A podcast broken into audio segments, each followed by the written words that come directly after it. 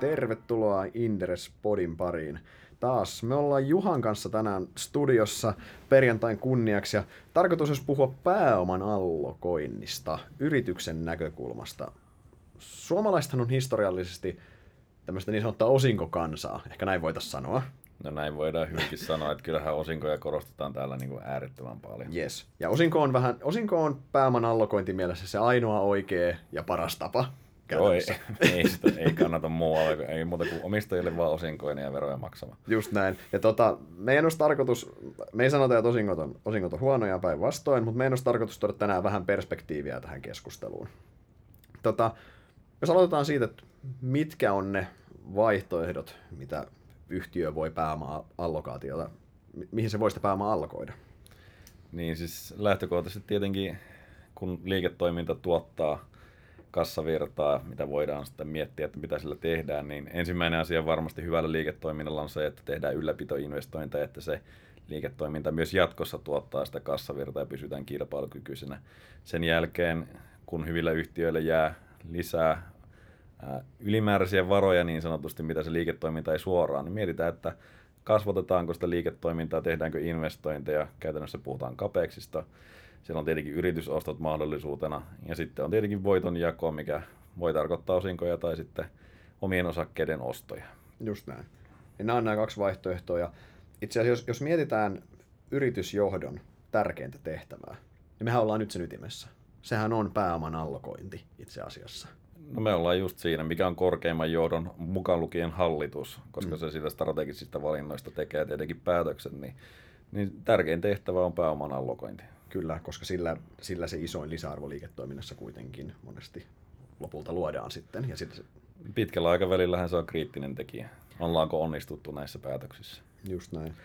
Tota, jos aloitetaan siitä investointipuolesta, se on varmaan se looginen, koska liiketoiminnan tarpeet edellähän totta kai pitää mennä bisneksessä kuitenkin. Ja niin kuin sä sanoit, niin se ylläpitoinvestointi on se minimitaso. Jos sä ajattelit tehdä liiketoimintaa vielä jatkossakin, niin sun pitää pitää sun, sun pitää pitää se liiketoiminta kilpailukykyisenä.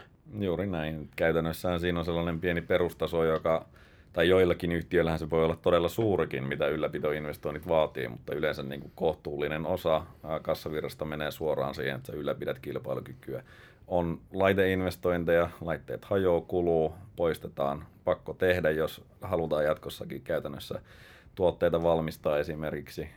on tietty taso tuotekehityksessä, mitä sun pitää yleensä tehdä, että sä oot käytännössä niin kuin kilpailukykyinen tulevaisuudessa. Aika paljonkin sellaisia asioita, mitkä niin kuin vaan pitää hoitaa, että se jatkuvuus on turvattu, koska totta kai yritysjohto varmasti lähtee ensimmäisenä siitä, että se liiketoiminta pyörii myös vuosien päästä totta kai aika, aika harvaa liiketoimintaa suunnitelmaa, suunnitellaan, että tämä voidaan lopettaa tuossa kymmenen vuoden päästä. Se on aika harvinaisia tapauksia. Niin, aina välillä tuntuu, että voisi vois suunnitellakin sillä tavalla joitakin liiketoimintoja, mutta, mutta kuitenkin. Kyllä.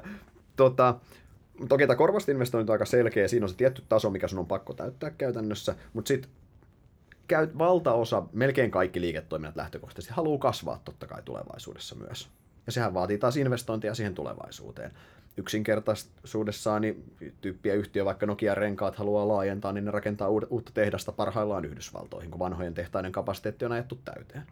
Sitten varmaan kymmenen vuoden päästä rakentaa taas seuraavan tehtaan käytännössä, kun edellisen kapasiteetti on täynnä. Niin kuin on ihan esimerkkinä, miten tämä menee.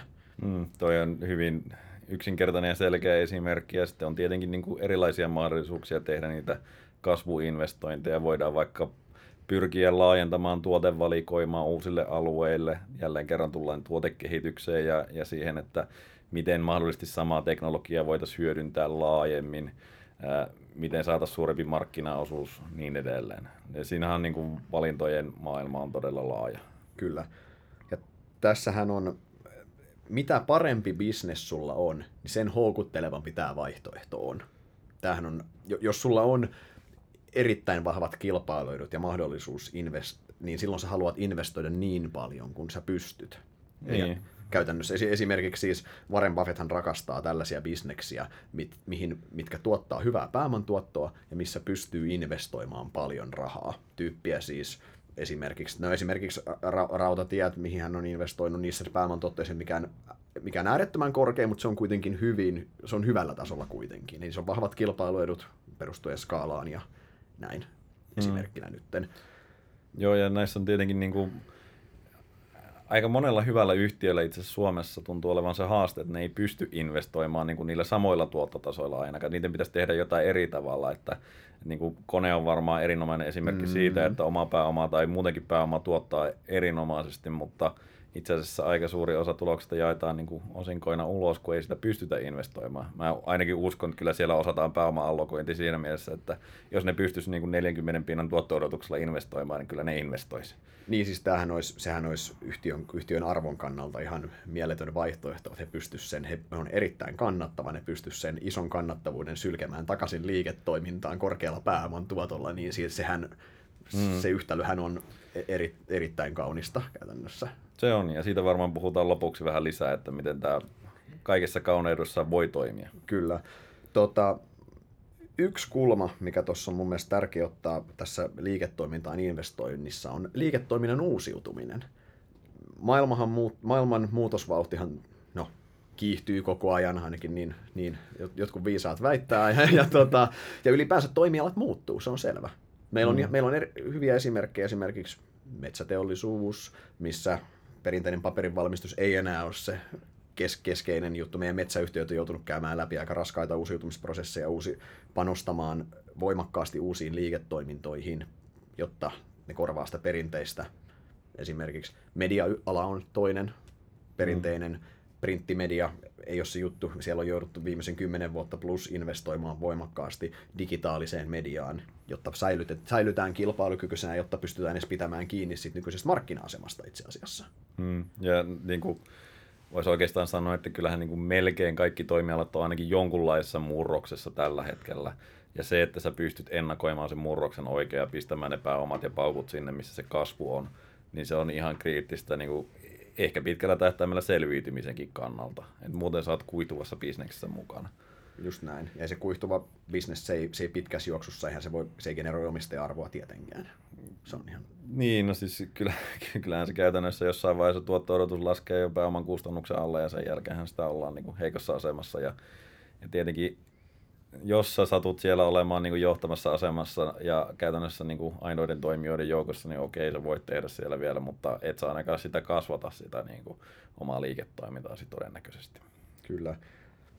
Mutta toi on tavallaan aika selvää, että mitä korkeampi pääoman tuotto, mitä parempi liiketoiminta sulla on, niin sen järkevämpää ja houkuttelevampaa sinne investointi on. Tämä on sinänsä, tässä ei ole jotain sijoittajan kannalta totta kai, mitä, mitä parempi bisnes se on, niin sen enemmän sä toivot, että sinne sijoitetaan. Mutta mm. se asia, mikä on, on mielenkiintoista, niin miksi yritykset investoi huonoihin, lähtökohtaisesti hu, rakenteellisesti huonoihin liiketoimintoihin, liiketoimintoihin, sen pääoman tuotto on matala. Ehkä Helsingin pörssistä konkreettisemmat esimerkit on HK ja Atria, millä on pääoman tuotot on rakenteellisesti matalat, mutta että investointitasot on silti koko ajan tosi korkeat.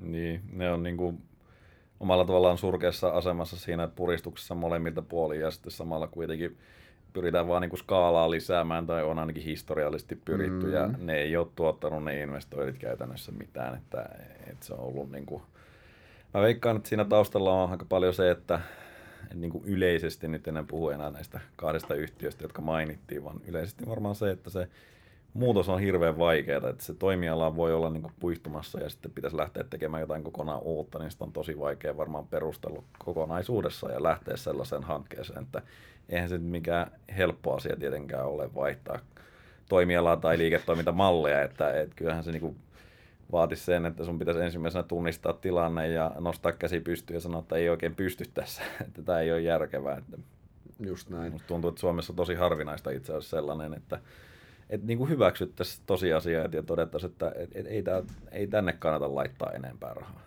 Niin, että sä, siis jos mietitään, miten Warren Buffett teki aikanaan silloin, kun se osti tämän Berkshire Hathawayn nämä tekstiilitehtaat. Hmm. Hänhän yritti hetken aikaa kääntää niitä ja totesi, investoi niihin ja totesi, että ei tässä ole mitään järkeä. Hänhän ajoi ne hiljalleen alas, eli hän otti sen kassavirran niistä irti, mitä pystyi saamaan, investoi sen muille aloille ja lopulta se tekstiilibisnes kuoli sitten siellä alla, kun siitä oli se kassavirta otettu irti, minkä pystyi.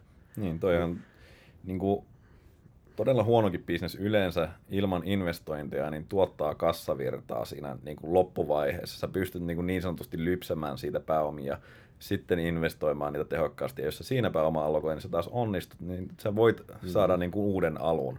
totta kai se riippuu sitten kokonaistilanteesta hirveästi. Että mm. Minusta tuntuu, että yleensä Suomessa herätään niin kuin liian myöhään, ollaan liian velkaisia ja ollaan, niin kuin ne lähtökohdat on helpompi itse asiassa aloittaa puhtaalta pöydältä. Kyllä, en, en, mä en usko, että tämä on itse mikään Suomen ongelma. Ei varmaan. Tämä on, ihan, tämä on ihan varmasti joka paikassa. Tässä tulee ihan, siis, ihan niin kuin käytännön asia, että se, että toimiva johto myöntäisi, että mä johdan pienempää bisnestä jatkossa, että mä, me halu, mä, mä haluan olla pienemmässä ja mulla ei, ole, mulla ei ole työpaikkaa tuolla enää, kun tämä bisnes loppuu, niin se, se on aika, aika ihan johdon ja hallituksenkin tasolla aika hankala.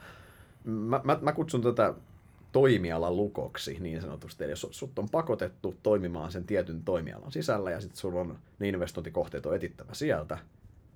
Ja jos, jos ei siellä ole järkeviä investointikohteita, niin se tilanne on sijoittajan kannalta aika hankala käytännössä, koska ei niillä, ei niillä investoinneilla niillä on tosi vaikea luoda omistaja-arvoa. Toinen esimerkki on mun mielestä tämä, tämä laivaliikennettä Itämerellä. Jos katsot näitä listattuja yhtiöitä, niin kuin ihan Tallinkia ja Vir, tuolta Viron pörssistä tai sitten Viking Linea meillä, niin ei ne pääomantuotot mitään kovin kaksisia.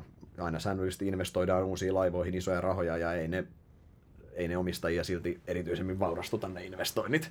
Niin, siis No toi on kyllä erittäin. Se pitäisi muuttaa kokonaan taas strategiaa siitä lähteä laajenemaan jonnekin toiselle alueelle. Ja tietenkin sielläkin on kilpailua ja siellä on yhtiöitä, joilla on brändit ja niin kuin, mm. ne on siellä tottunut toimimaan. Että ei, ei ole helppo asema. Niin onko sulla yhtiöllä siellä ei ole välttämättä mitään, sulla ei luonnollisesti ole mitään osaamista siellä, niin kuin sanoit, puhtaalta pöydältä olisi monesti helpompi lähteä itse asiassa, koska se vanhan organisaation kääntäminen johonkin uuteen bisnekseen, niin se on todella, todella hankalaa itse asiassa. Ja mm. tämä tietyllä tavalla tämä tilannehan on pahimmillaan sitä, että sä oot juoksumatolla ja sun pitää juosta kovaa, jotta sä pysyt paikallaan. Niin. Sehän on omistajien kannalta todella huono yhtälö, että hirveä duuni tehdään ja ei silti päästä eteenpäin. Kun parhaassa tapauksessa juoksumatto vie sua toiseen suuntaan tavallaan niin kuin eteenpäin. Että. Mm, ja yleensä sitten varmaan näissä, niin kuin, jotka on siellä lukossa, niin niillä ei ole tosiaan niitä vaihtoehtoja. Että se on huomattavasti parempi tilanne jossain isossa konsernissa, jossa sulla on niin erilaisia vaihtoehtoja, sä voit investoida sinne, missä sitä rahaa oikeasti tarvitaan ja minne sä käytännössä sitten tiedät, että se tuotto-odotus on kohtuullinen ja sitten samalla hallitusti mahdollisesti alas ajaa niitä tiettyjä liiketoimintoja tai pienentää niiden koko luokkaa. Itse asiassa metsäyhtiöthän on jossain määrin tehnyt tätä. Toki ne on edelleen, ne on edelleen sen ison metsäsektorin, tai siis tämän no, metsäsektorin sisällä niin sanotusti, mutta siellä, että sä oot sieltä paperista muuttunut tämmöiseen hyvin toisenlaiseen liiketoimintaan kuitenkin, niin sä oot pystynyt siellä sisällä, koska se toimiala on niin laaja, sä oot siellä pystynyt uusiutumaan tosi hyvin sisällä kuitenkin. Joo, tämä on just hyvä esimerkki siitä, että kyllä se on niin mahdollista, että ei ole mikään one trick pony sinänsä, vaan, vaan järkevillä investoidilla sä oot pystynyt laajentamaan sitä omaa skouppiasi ja, ja sitten toisaalta juuri vähentänyt kapasiteettia sieltä, missä sitä ei ole tarvittu. Että sehän niin kuin olisi ensimmäinen asia, mikä pitäisi toimialalla tunnistaa, että sitä kapasiteettia on liikaa ja sitä pitäisi vähentää. Ja sitten toisaalta valitettavasti tosiaan se haluaa yleensä kasvaa ja silloin investoidaan lisää ja se, se yhtälö on tietenkin niin kuin tuhon tuomittu jo lähtökohtaisesti. Sijoittajan kannalta lähtökohtaisesti se tilanne, että jos yhtiön liiketoiminta jos yhtiö on tässä toimialan lukossa, ja se toimiala on siis on huono, niin se on sijoittajan kannalta, ne on todella hankalia keissejä. Käytännössä niissä tuottoa, jos sä haluat tehdä, niin sun pitää saada niitä osakkeita todella, todella halvalla käytännössä yksinkertaisesti. Ja saa niin räikeällä aliarvostuksella, koska sä et voi laskea sen varaan yhtään, että ne generoisi sulle omistaja-arvoa. Mm. Hyvin yksinkertaisesti. Käytännössä niin, voisi sanoa, että ne on niin spekulatiivisia sijoituksia, että sä luodat mm. siihen, että se nousee sitten jossain vaiheessa ja myyt sitten siihen hintaan toivottavasti oikein. Ja se, että sä et voi luottaa siihen pitkän ajan storyin, niin tarkoittaa tietenkin, että sähän spekuloit, että joku maksaa tästä vielä joskus korkeamman mm. hinnan kuin minä nyt. Just näin. Ja toki näissä myös tule, tulee näitä niin sanottua value trap, eli onko se nyt arvoansa sitten, mikä se virallinen suomalainen termi on, mutta jos sä mietit, niin esimerkiksi vaikka nyt joku HK nyt on ihan ääriesimerkki taas näistä, että sehän on näyttänyt halvalta esimerkiksi volyymipohjaisesti ja price to book pohjaisesti, niin tasepohjaisesti jo todella kauan itse asiassa. Mm. Sehän on näyttänyt halvalta, mutta se kehitys vaan se ei... näyttää periaatteessa varmaan nyt. Edelleen se näyttää halvemmalta kuin koskaan varmaan niillä kertoimilla, mutta silti se kehitys on tota, se, se on, se, se, se ei, ei ole liiketoiminnassa tapahtunut mitään hyvää ja ei ole löytynyt sitä, kun maksaa sulle korkeamman hinnan päinvastoin on löytynyt vaan niitä, ketkä maksaa yhä vähemmän sitä liiketoiminnasta. Niin sä et saanut mm. siinä, että ei selvästikään löydy Vilenin salkusta. Ei, ei löydy.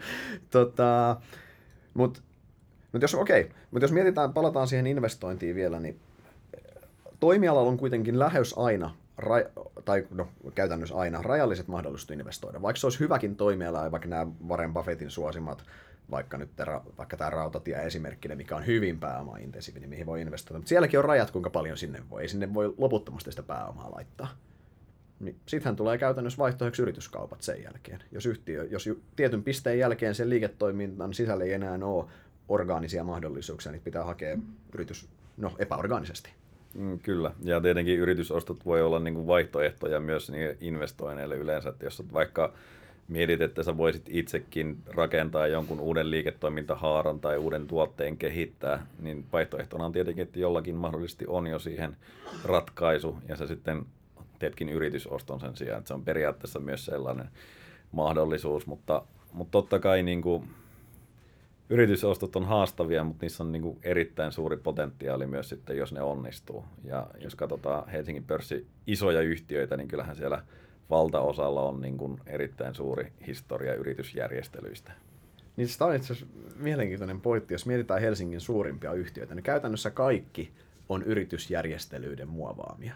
Oikeastaan ihan kaikki. Aloitetaan niin kuin isoimmista. Niin Nordea, se on aikanaan pistetty kasaan pohjois, nipusta pohjoismaisia pankkeja. Nokia on nykyinen, nykymuotoinen Nokia, no, on historiaa aikana tehnyt monta, monta muuntautumista. Aikanaan 90-luvulla hyppäsi puhelimiin ja sen jälkeen on nyt muuntautunut tässä ihan uudenlaiseksi yhtiöksi tässä viimeisen viiden vuoden aikana. Niin, ja en, en ole mikään Nokia-historia-ekspertti, mutta käsittääkseni niin kuin kännyköihin investoiminen silloin joskus oli hyvin niin kuin ristiriitasta, koska siellä ei ollut sitä selkeää tuotto-odotusta ja siellä nimenomaan haisteltiin sitä tulta, että tässä voisi olla tulevaisuus. Mm-hmm. Ja sitten otettiin niistä muista liiketoiminnoista, jotka oli siis tuottavia siinä vaiheessa, niin, niin mentiin siihen suuntaan. Ja tämä on tietenkin Suomen historiakin kannalta aika oleellinen oh. asia, että sinne mentiin.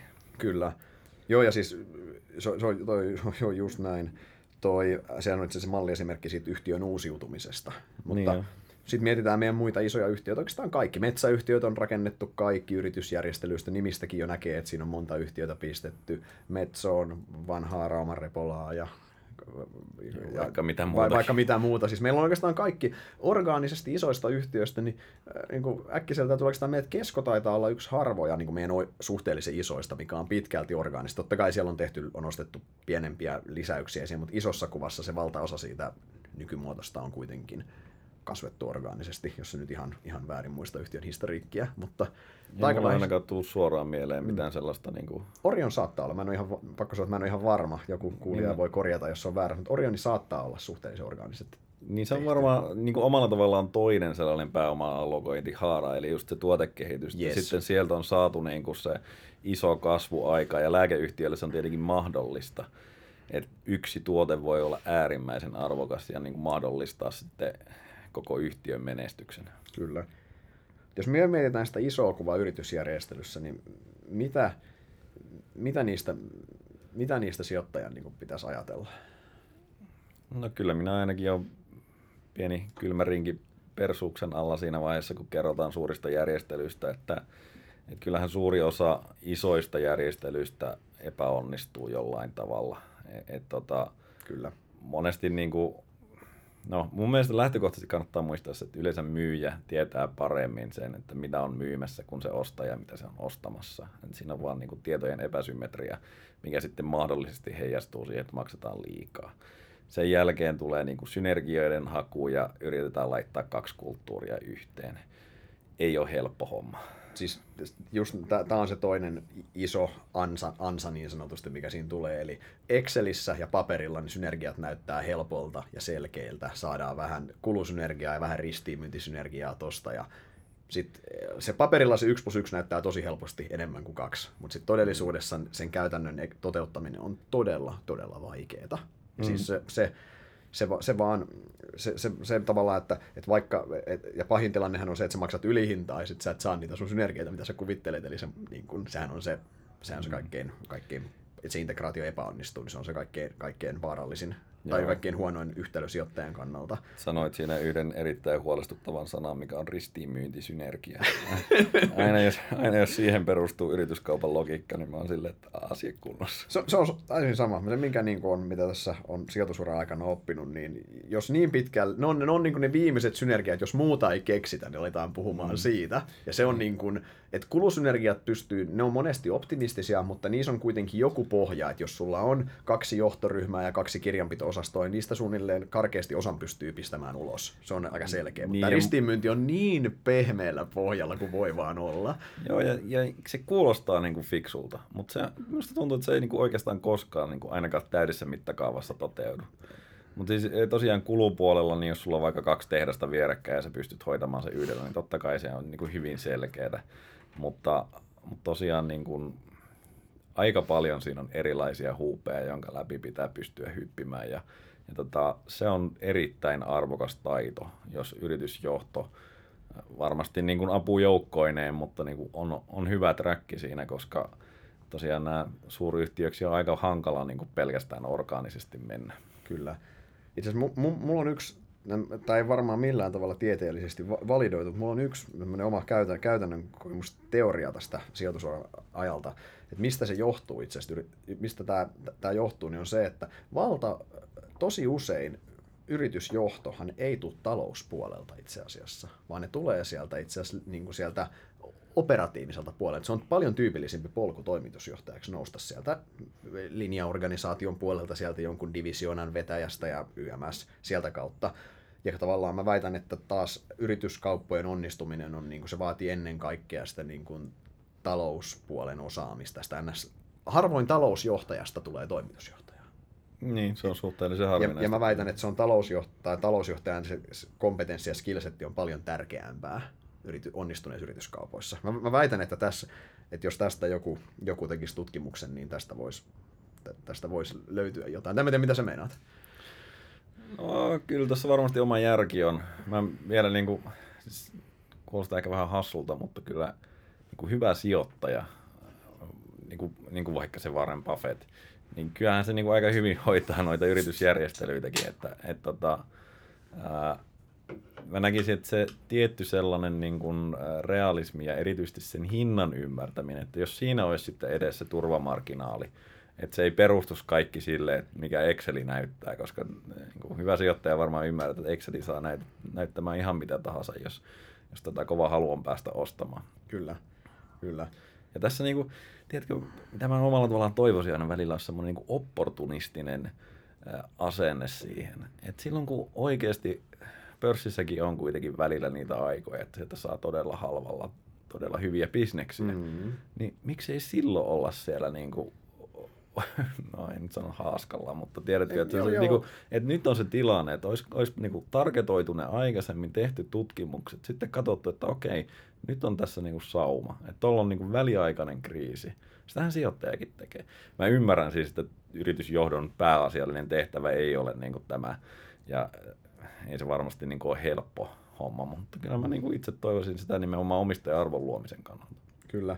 Ja kyllähän me tästä päästään siihen to, tavallaan toiseen tärkeäseen pointtiin, jos eka oli se, että nämä on todella hankalia yrityskaupat ja ne yleensä, tai niin kuin enemmistö niistä epäonnistuu, yleensä on ehkä väärä sana, mutta kuitenkin enemmistö epäonnistuu, niin se, että taitavalle johdolle yrityskaupathan on ihan fantastinen työkalu luoda omistaja-arvoa.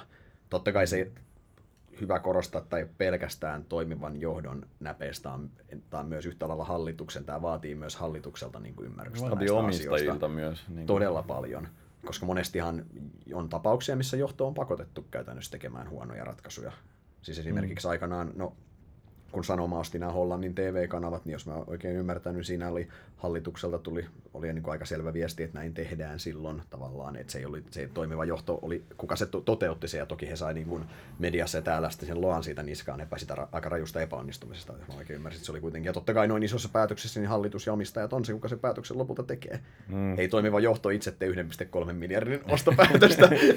Joo, vaikka nimenkirjoitus oikeassa on, niin Kyllä, niin se, ton- ei se ihan sillä tavalla. Mä luulen, että se ihan noin iso sopimuspaperiin Joo. ei saa, ei saa nimeä laittaa, mutta kyllä me jos mietitään näitä niin kuin, esimerkiksi viime vuoden erinom- tai yritys, mietitään meidän isoista tai yhtiöistä yrityskauppoja vaikka, niin Nokia nyt niin kuin tämän Siilasmaan aikakaudella, tai Siilasmaan hallitusaikakaudella, Nokiahan on tehnyt aivan fantastista työtä. Se, että Microsoftille puhelimet räikeeseen ylihintaan sen jälkeen, kun se puhelinbisnes oli tuhottu tavallaan niin, jo. Se olisi tietenkin olisi ollut hirmu kiva, jos se olisi ymmärretty silloin huipulla, mutta tietenkin siinä tilanteessa, missä on, niin sehän oli niin kuin aivan loistava se, diili. Kyllä. Sen jälkeen NS, tai Siemensiltä, varmaan kaikki ei enää muista sitäkään, että Siemensiltä ostettiin puolikas sitä Nokia Siemens Networksia, mikä on nykyään, onko se Nokia, onko se Serv, Nokia Systems Networks vai mikä se onkaan, mutta anyway Nokia Networksista ostettiin se toinen puolikas pois erittäin halvalla hinnalla se, sen jälkeen Alcatel Lucentti vielä niin kuin kirsikkana kakun päällä käytettiin omaa osaketta, mikä oli selvästi ylihintainen. Ja Alcatelin osake, mikä oli ehkä neutraalisti hinnoiteltu, ja saatiin se, saatiin se osakehinta-arbitraasi vielä käyttöön siihen Alcatel Lucentin ostoon.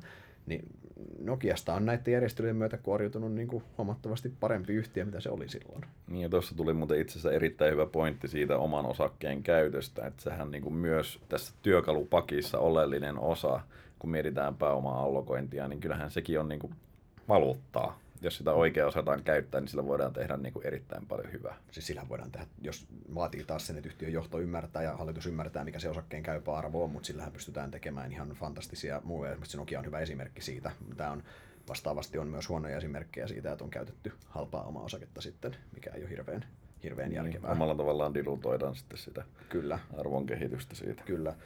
Sampo on luonnollisesti aina kun puhutaan yritysjärjestelyssä onnistumista, Sampo on hyvä mainita. Onhan nämä Sammonkin järjestelyt, siis onhan ne ollut ihan alkaen, no alkaen Dansk, vaikka aikanaan IFin hankinta, silloin kun se on ostettu, IFistä on maksettu ihan naurettavan vähän. Mä muistan, mitä se muutama miljardi, mitä sitä on maksettu. IFin markkina-arvo on nyt ehkä 12 miljardia työlukuna. Ää, Danske Bankin myynti, tai silloin anteeksi Sampo Bankin myynti Danskelle ihan tolkuttamaan ylihintaan silloin finanssikriisin huipulla.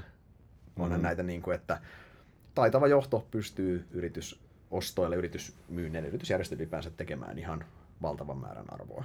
Mutta niin. hankalaa se on. Niin, ja noissa oli tietenkin sitä niin kuin omalla tavalla opportunistista. Tunnistettiin markkinatilanne, tunnistettiin hintataso, tunnistettiin arvostaso, tunnistettiin arvot. Nämä ei ole niin kuin helppoja asioita ja, ja tosiaan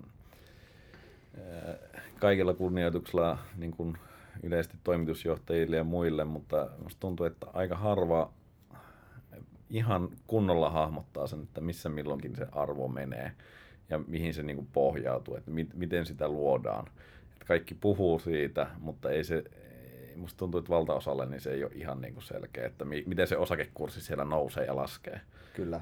To, tosta toi on helppo allekirjoittaa. Siis se, minkä on kans ehkä, mitä ennen analyytikko-uraa ollut ymmärtänyt, että kuinka iso gappi siinä oikeasti voi olla sen johdon ja markkinan välillä siinä ymmärryksessä. Että moni, siis on ihan isojakin yhtiöitä, missä tuntuu, että johto kuvittelee, että se, osake, se päivän pörssikurssi on se käypä arvo itse asiassa. Ja tavallaan ei, ja jos sä ymmärrä, mikä arvoinen se sun valuutta on, niin ethän se sitä voi onnistua, jos se on tuuria, jos sä onnistut sitä käyttämään käytännössä. Just näin. Mutta sitten taas nämä tietyt tapaukset, Sammot ja Nokia niin no siellä vissiin johto on aika... Siellä johto on aika, aika hyvin, hyvin ollut, ollut Hansilla siinä, niin tota, mutta on ihan, ja, ja semmoinen muuten vielä tuohon yritysjärjestelyyn, mikä on, niin siis ei tietenkään, tai tietenkään sattumaan, mutta nehän tuppaa kasaantumaan ne hyvät onnistumiset samoille yhtiöille.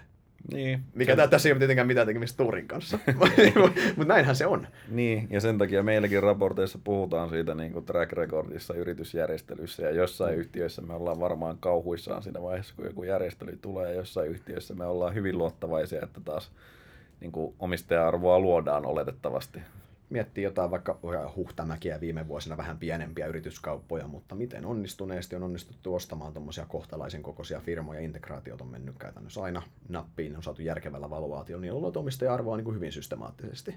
Ja se kertoo mm. vain, että sulla on taustalla hyvä prosessi, miten sä toteutat näitä. Niin, just näin, että se, se aika monesti on nimenomaan sitten järjestelmällistä työtä semmoisissa pienimmissä, niin kuin, voisi eikä puhua niin kuin bolt-on mm. yritysostoissa, että et konepajathan hyvin usein tekee, jotkut ostaa niin kuin omalla tavallaan sitä laitekantaa tai huoltokantaa, ja sitten toiset ostaa niin kuin koko ajan uusia, ää, niin kuin laajentaa omaa tuotevalikoimaansa sitä kautta, että ostaa mm. jotain pienempiä yhtiöitä. Kyllä.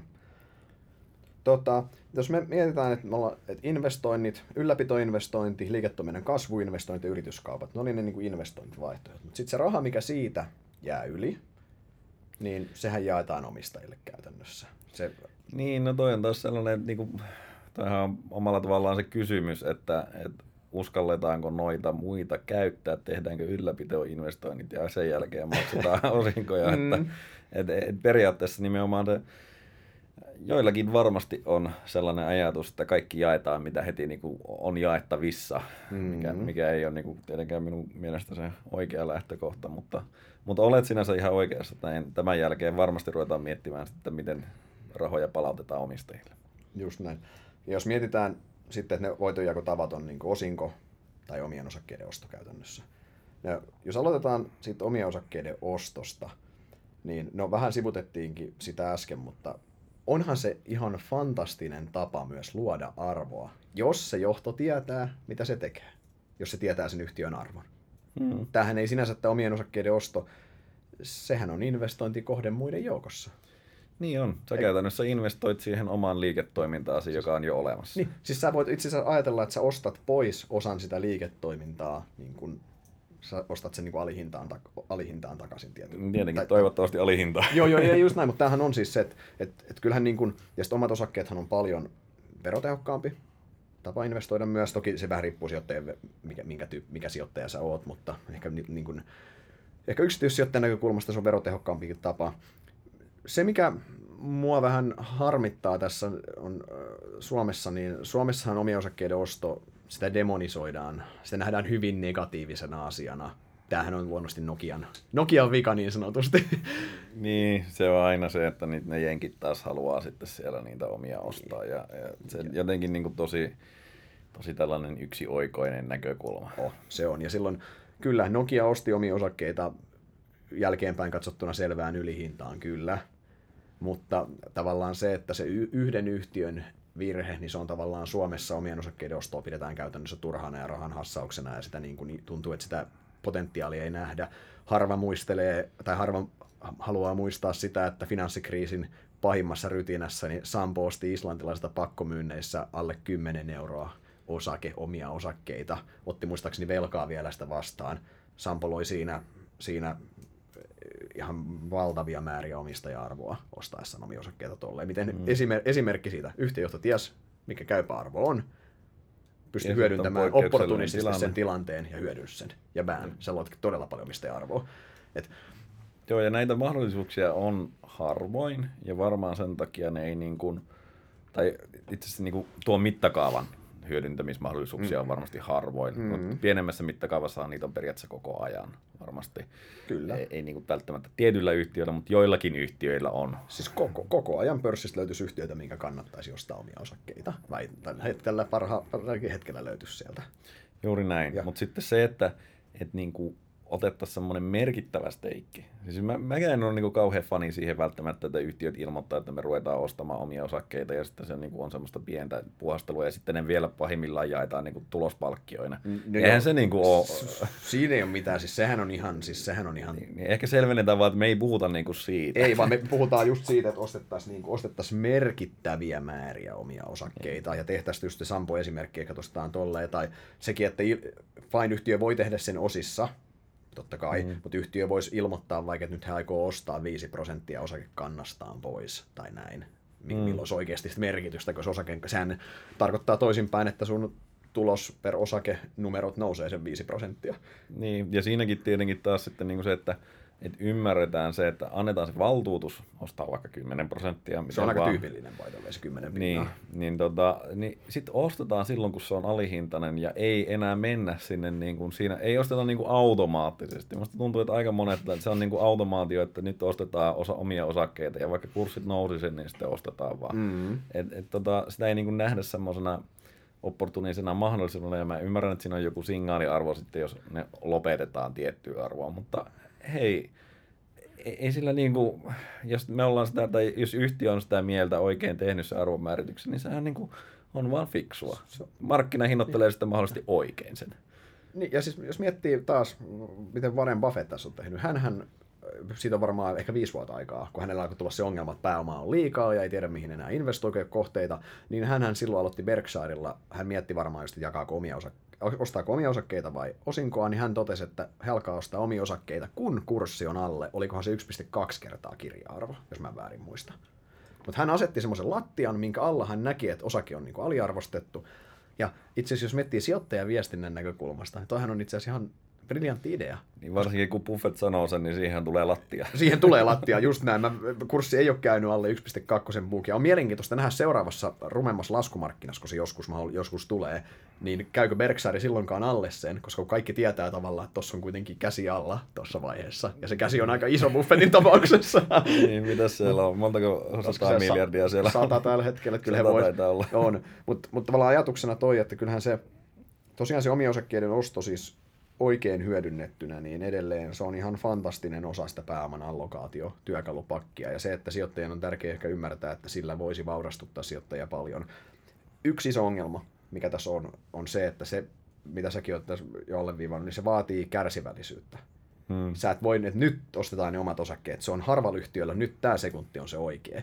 Eli sunhan pitäisi systemaattisesti kasata bufferia taseeseen, kasata sinne ylimääräinen pääoma taseeseen odottamaan, kun jotain tapaa, tulee se tilanne. Ja sitten kun se oikea paikka tulee, niin sitten lauotaan kunnolla. Niin, ja se ei tarkoita, että sulla pitäisi olla hurja bufferi, vaan sulla pitää olla sitten kykyä ottaa velkaa. Esimerkiksi niin, näin, just näin, mutta silloin kun sulla pitäisi olla tavallaan hallituksen kanssa sovittu se, että okei, että fine, että jos kurssi laskee alle tämän, niin me ostetaan 10 prosenttia omista osakkeista pois tai whatever, mikä niin. tämä malli onkaan. Mutta taas pitää ymmärtää sitä niin osakemarkkinaakin, koska niin kuin voin olla hyvin väärässä, ja, mutta minusta tuntuu, että aika moni yhtiökin on ihan paniikissa siinä vaiheessa, kun niin kuin vaikka finanssikriisi oli päällä, että mm. mitä tässä nyt tapahtuu. Että ei siellä niin kuin mietitty, että nyt on muuta osake aliarvostettu, vaan mietittiin, että mitä hittoa täällä tapahtuu. Kyllä, just näin. Ja kyllähän tästä siis ihan no, surullinen esimerkki omien osakkeiden ostosta on ylipäänsä ei mikään Suomessa, mutta jos katsoo vaikka nyt S&P 5, Yhdysvaltojen S&P 500-indeksiä, niin omien osakkeiden ostot käy huipussaan yleensä just silloin, kun osakekurssit käy huipussa ja silloin, kun ollaan pohjalla, niin omia osakkeita ei juurikaan osteta. Joo. Kun sen pitäisi olla nimenomaan toisinpäin. Mutta Käsittääkseni tänä vuonna on muuten ostettu kaksin käsin niitä. Tänä vuonna on all time high käsittääkseni. Mutta siis se, että sulla, siis se raha meinaa polttaa reijän taskuun. Samaan aikaan toki pääomamarkkina, by the way, analyytikot voi myös nostaa käden tässä ylös. Että analy- se, että analyytikot ja salkunhoitajat vaatii, että se raha on tehottomassa käytössä. Nyt se raha tarvii pitää pistää töihin, eli jakaa pois yhtiöstä. Se, että mm. sitä pääomaa kasautuu, se laskee sun pääoman tuottoa näin. Hyvin harva yhtiö on päässyt itse siitä tilanteesta, eteenpäin, että heitä ei kritisoida. Buffettia ei kritisoida, että hänellä on sitä käteistä, vaikka hänellä on 100 miljardia, mikä on niin kuin ihan, ihan poikkeuksellinen summa. Sampoa ei kritisoida. Mm, Sampoa ei kritisoida ollenkaan. He sanoo, että he haluavat olla ylikapitalisoituneita, kun sitten tulee paikka, niin sitten heillä on, heillä on ruutia. Ja sitten markkinat tietää myös, että ne osaa sen ruutinsa käyttää oikein, että se räjää heille käsiin varsinaisesti. niin he mm. tota, taas, mutta tämä on taas Sampo on jossain määrin anomalia tässä Helsingin pörssissä tietyllä tavalla. Mm. Tuohon pakko sanoa tuohon niin omien ostoon. Että se nimenomaan tuntuu olevan sellainen, että, että kun sitä tulee, tulostasot on erinomaiset, kassavirrat on vuolaat, kassaa rupeaa kertymään rahaa eikä oikein tiedetä mitä sille tehdä, niin sitten ruvetaan tekemään omien ostoja niin kuin kaksin käsiin. Ja missä vaiheessa se tilanne on todennäköisimmin se nousumarkkinan huipulla, niin kuin, tai noususyklin huipulla yhtiöiden kohdalla. Mm. Niin on se nyt niin kuin, just kun pitäisi sitä bufferia miettiä sitä mm. niin kuin pidemmän aikavälin storia. Mutta joo, mä, eh, mä ehkä tässä koko ajan kuulostaa, että mä niin kuin yrityksen johtoja arvostelen. Mä ymmärrän sen dilemman myös siinä, että... Mä ymmärrän täysin niin, myös. Että se ei ole niin kuin, se ei ole helppoa. Se ei todellakaan ole helppoa. Siis tämä on, tämäkin on kilpa, erittäin kilpailtu markkina. se yrityksen arvon määrittäminen ei ole ihan helppoa, ja molemmat meistäkin tietää suunnilleen sen. Mutta tota, jos mennään sitten osinkoihin, No, osingothan on se turvallisin ja varmin tapa jakaa osinkoa. Tai jakaa, ante, anteeksi, palauttaa pääomaa omistajille, voitonjakotapa. No niin, se, sehän on kuitenkin omistajille niin, kuin niin sanotusti suoraan tilille, että Just näin. Et sitten niin kuin, omien ostothan periaatteessa sitten pitäisi niin kuin omistajan itse myydä sitä osaketta, jos haluaisi sitten sieltä jotain kassavirtaa. Ja niin. se tietenkin niin kuin osinkojen kautta tulee automaattisesti ja, ja se mun mielestä ehkä oleellisin asia on se, että se niinku tasaa sitä riskiä, että sulle ei, niinku, se, se, että on niin riippuvainen siitä yhdestä keisistä, kun sä saat sieltä kuitenkin kassavirtaa. Kyllä, tää on, mulla on erinomainen esimerkki tähän. Ää, toi oli itse asiassa se Stockman-dokumentti, kun oli tuossa, tota, tästä tulee yle, Yleltä muistaakseni. Mutta joka tapauksessa tää, siinä, siinä niin, tämä Stockmanin yksi suurimpi omistaja, tämä Ruotsin kirjallisuussäätiö, mikä on ollut Stockmanin omistaja siis mm. ja ajat, niin he totes tämän, että kurssihan on laskenut nyt, Stockmanni on tullut huipulta alas melkein 90 prosenttia, niin he silti totes, että Stockman on heille ollut ihan ok sijoitus. mieti, 90 prosenttia tultu alas, ja se on silti ihan ok sijoitus, koska he on saanut niin vuolasta osinkovirtaa sille he alkusijoitukselleen itse asiassa. Toisin mm. sanoen Stockman silloin, kun se on 30 euroa ollut parhaillaan, sehän on ollut heille ihan fantastinen sijoitus. Mutta toi on se pointti siis, mitä mä hain, että se, mitä sä sanoit, että se riskiä on tasattu. Jos Stockman ei olisi jakanut ikinä osinkoa, vaan olisi investoitu lisää tavarataloihin koko ajan. Niin, aina ja vaan nyt lisää olisi, seiniä. Aina vaan lisää seiniä. Nyt olisi tultu tämä sama nosedive, siinä ei olisi kahta sanaa, se olisi hyvä, että ei olisi ollut kahta kauheampi vielä, niin heille ei olisi mitään. Heille se olisi ollut katastrofaalinen sijoitus muun muassa. Mm. Mutta nyt se on muodostunut heille ok. Eli osinko, jatkuva osinkovirta pienentää sijoittajan riskiä, totta kai. Mm. Ja samalla kun tuossa tuli niinku vähän ehkä tätä osikokansaa niin sanotusti kritisoitu, että se on niin kuin ainoa mahdollisuus, niin se ei tarkoita sitä, että me pidetä sitä hyvänä mahdollisuutena. Siis niin kuin, kyllähän mekin tykätään siitä, että yhtiöt maksaa osinkoa lähtökohtaisesti. Ja, Erittäin paljon. Ja, ja siis toi on niin kuin, se, että sulla on nouseva osinkokäyrä koko ajan, mm. niin se, siis sehän on niin kuin loistava hyvän yhtiön merkki. Se on just näin. Ja siis faktahan on se, että ihan siis tämä on mun mielestä ihan niin todistettu ihan akateemisestikin, että, että sijoittamalla niin osinkoyhtiöihin, niin se on tuotto on itse asiassa parempi. Ja niin mä, siis- väitän, mä väitän, että osittain se tulee just sen takia, että se riskiprofiili on niissä pienempiä lähtökohtaisesti ne yhtiöt, millä on varaa maksaa osinkoa, ne on, ne, ne on taloudellisesti todennäköisesti vähän paremmassa kunnossa, ne ei ole mitään kaikkein vaikeimpia turnaround caseja, ne menee epätodennäköisemmin konkurssiin yömässä, sä saat kokea sitä kassavirtaa, niin Mm. Eli, eli osingot ovat A järkeviä ja, ja, ja jakavat riskiä ja sitten B niin kuin yleensä hyvän yhtiön merkkiä kertoo siitä, että niin kuin kassavirta rullaa siellä oikein. Että, Just näin. Et ei tuota, missään tapauksessa ole niitä tarkoitus dissata, enemmän vaan niin kuin, vähän tuoda niitä muita Muuta perspektiiviä tähän näin. Ja tässä niin kuin taas mehän puhutaan vähän niin kuin nyt tässä, että ollaan puhuttu niin kuin ideaalitilanteessa, että näitä kaikkia mahdollisuuksia voisi tehdä. Mm-hmm. Mutta eihän kaikilla yhtiöillä tietenkään ole. Niille ei ole välttämättä sitä niin kuin oman bisnekseen, tai se ei ole houkutteleva tuotto-odotus siihen investoida. No, niillä ei ole taitoa yritysostoihin, parempi olla tekemättä sitten Just siinä näin. vaiheessa.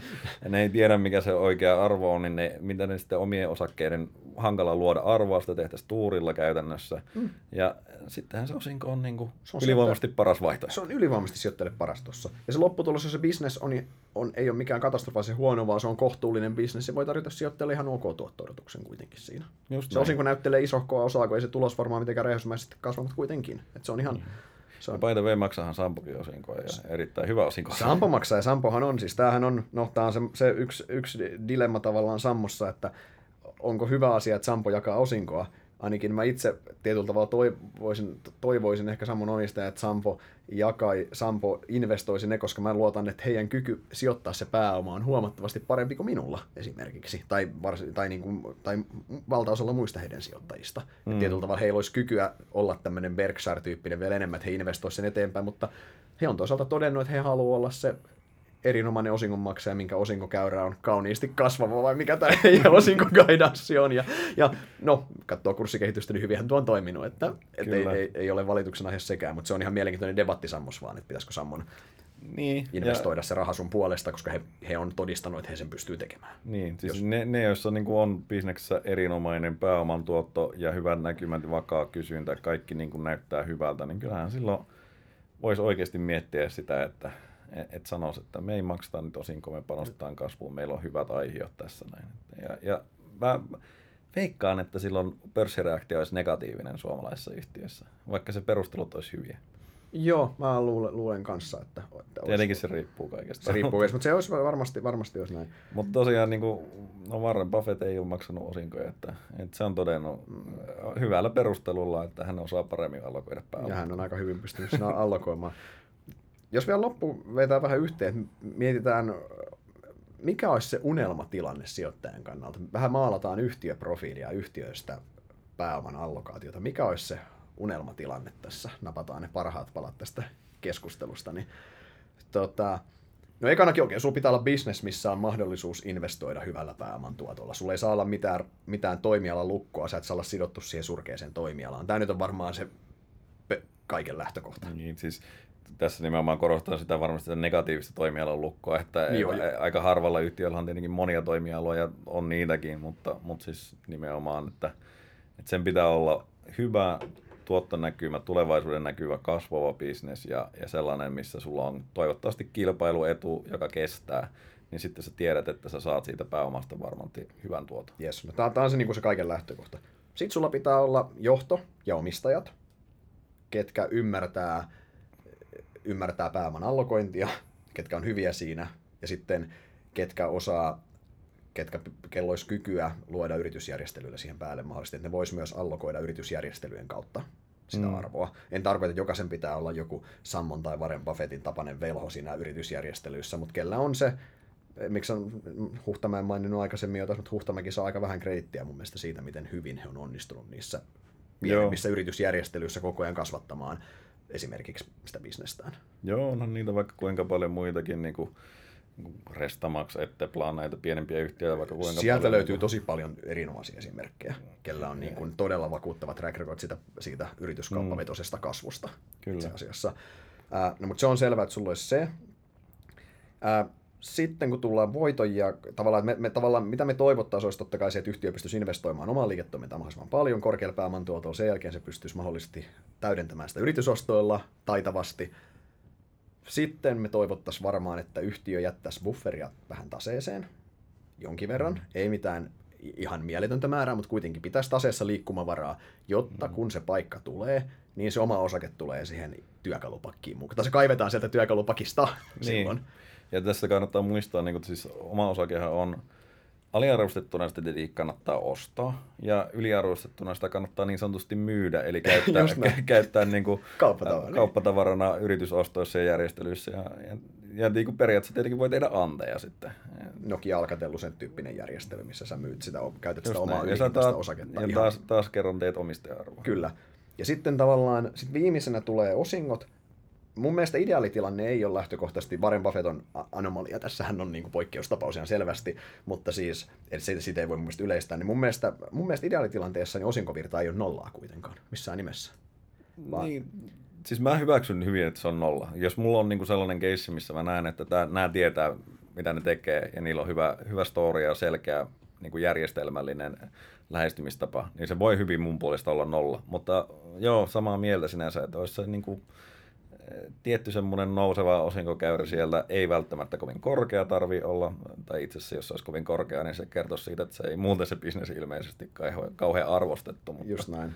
Mutta mut siis toi mä oon samaa mieltä tosta just, että, että se, sä jaat, jaat nousevaa osinkovirtaa pikkuhiljaa sieltä, sä tasaat sitä sijoittajien riskiä sillä toisaalta, jos tapahtuisi jotain yllättävää dynamiikan muutosta toimialalla, niitäkin tapahtuu. Harva 2000, vaikka 15 vuotta sitten aika harva osas kuvitella, että mediayhtiössä tapahtuu toi, mitä tapahtuu.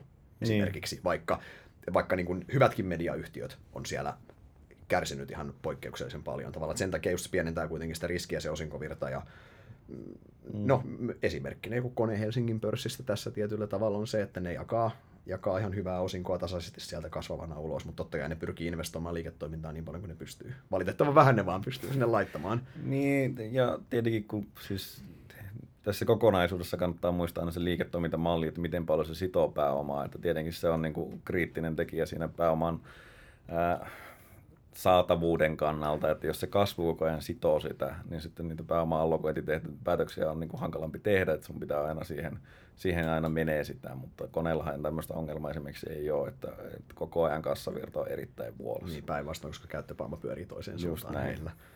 Mutta tässä olisi ehkä ne semmoisen unelmayhtiön komponentit, mikä, mikä olisi se paras skenaario, paras mahdollinen skenaario. Näitä on hyvin harvoin, mutta jos tämmöisen, tämmöisen kokonaisuuden löytää, niin kyllähän nämä on järjestään, nämä on niitä kurssitähtiä, kurssiraketteja käytännössä. Nämä on ne, mitkä, nämä, no nämä on käytännössä, ne, ne kaikki keisit oikeastaan Helsingistäkin, mitkä edes karkeasti liippaa tätä läheltä, niin onhan ne niitä niin kuin, ne on ollut niitä, mitkä on tuottanut parhaiten pitkässä juoksussa. Mitä tässä ollaan mainittu? Konetta, Etteplan ja Restamax ja jossain määrin Revenue Group täyttää aika monta näistä kriteereistä Mm.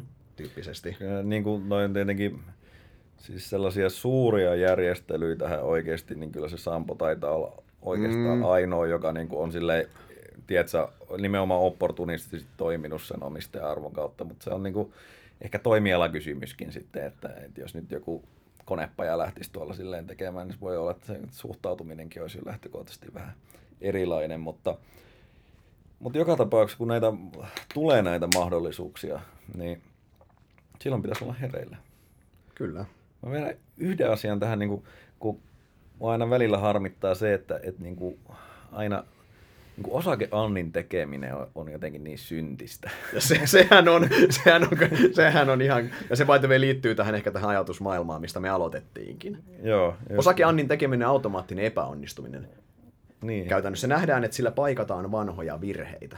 Niin ja Suomessa, niin kuin, Suomessa se aika usein onkin Se on sitä, just että sitä. sitä nimenomaan, että niin kuin, kun pääomaa voi hakea myös silloin, kun sitä ei tarvii, vaan sitä on saatavilla niin kuin, tulevaisuutta varten. Ja Yes. se, se olisi ihan kummallinen ajatus varmaan Suomessa, että, että joku tekisi silloin niin kuin, korkealla kurssilla syklin huipulla, hakisi pääomia ja sanoisi, että hei, nyt on niin kuin meidän mielestä oikea asenne tähän näin, että, että tota, tehdään tällainen pieni, pieni anti.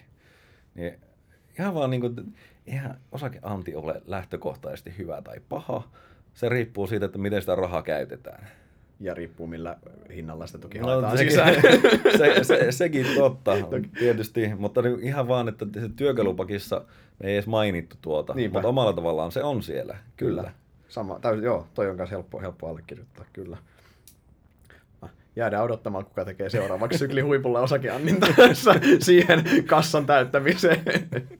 Joo, ei saa nähdä, ollaanko me sitten huutamassa siellä, että mitä hulluutta.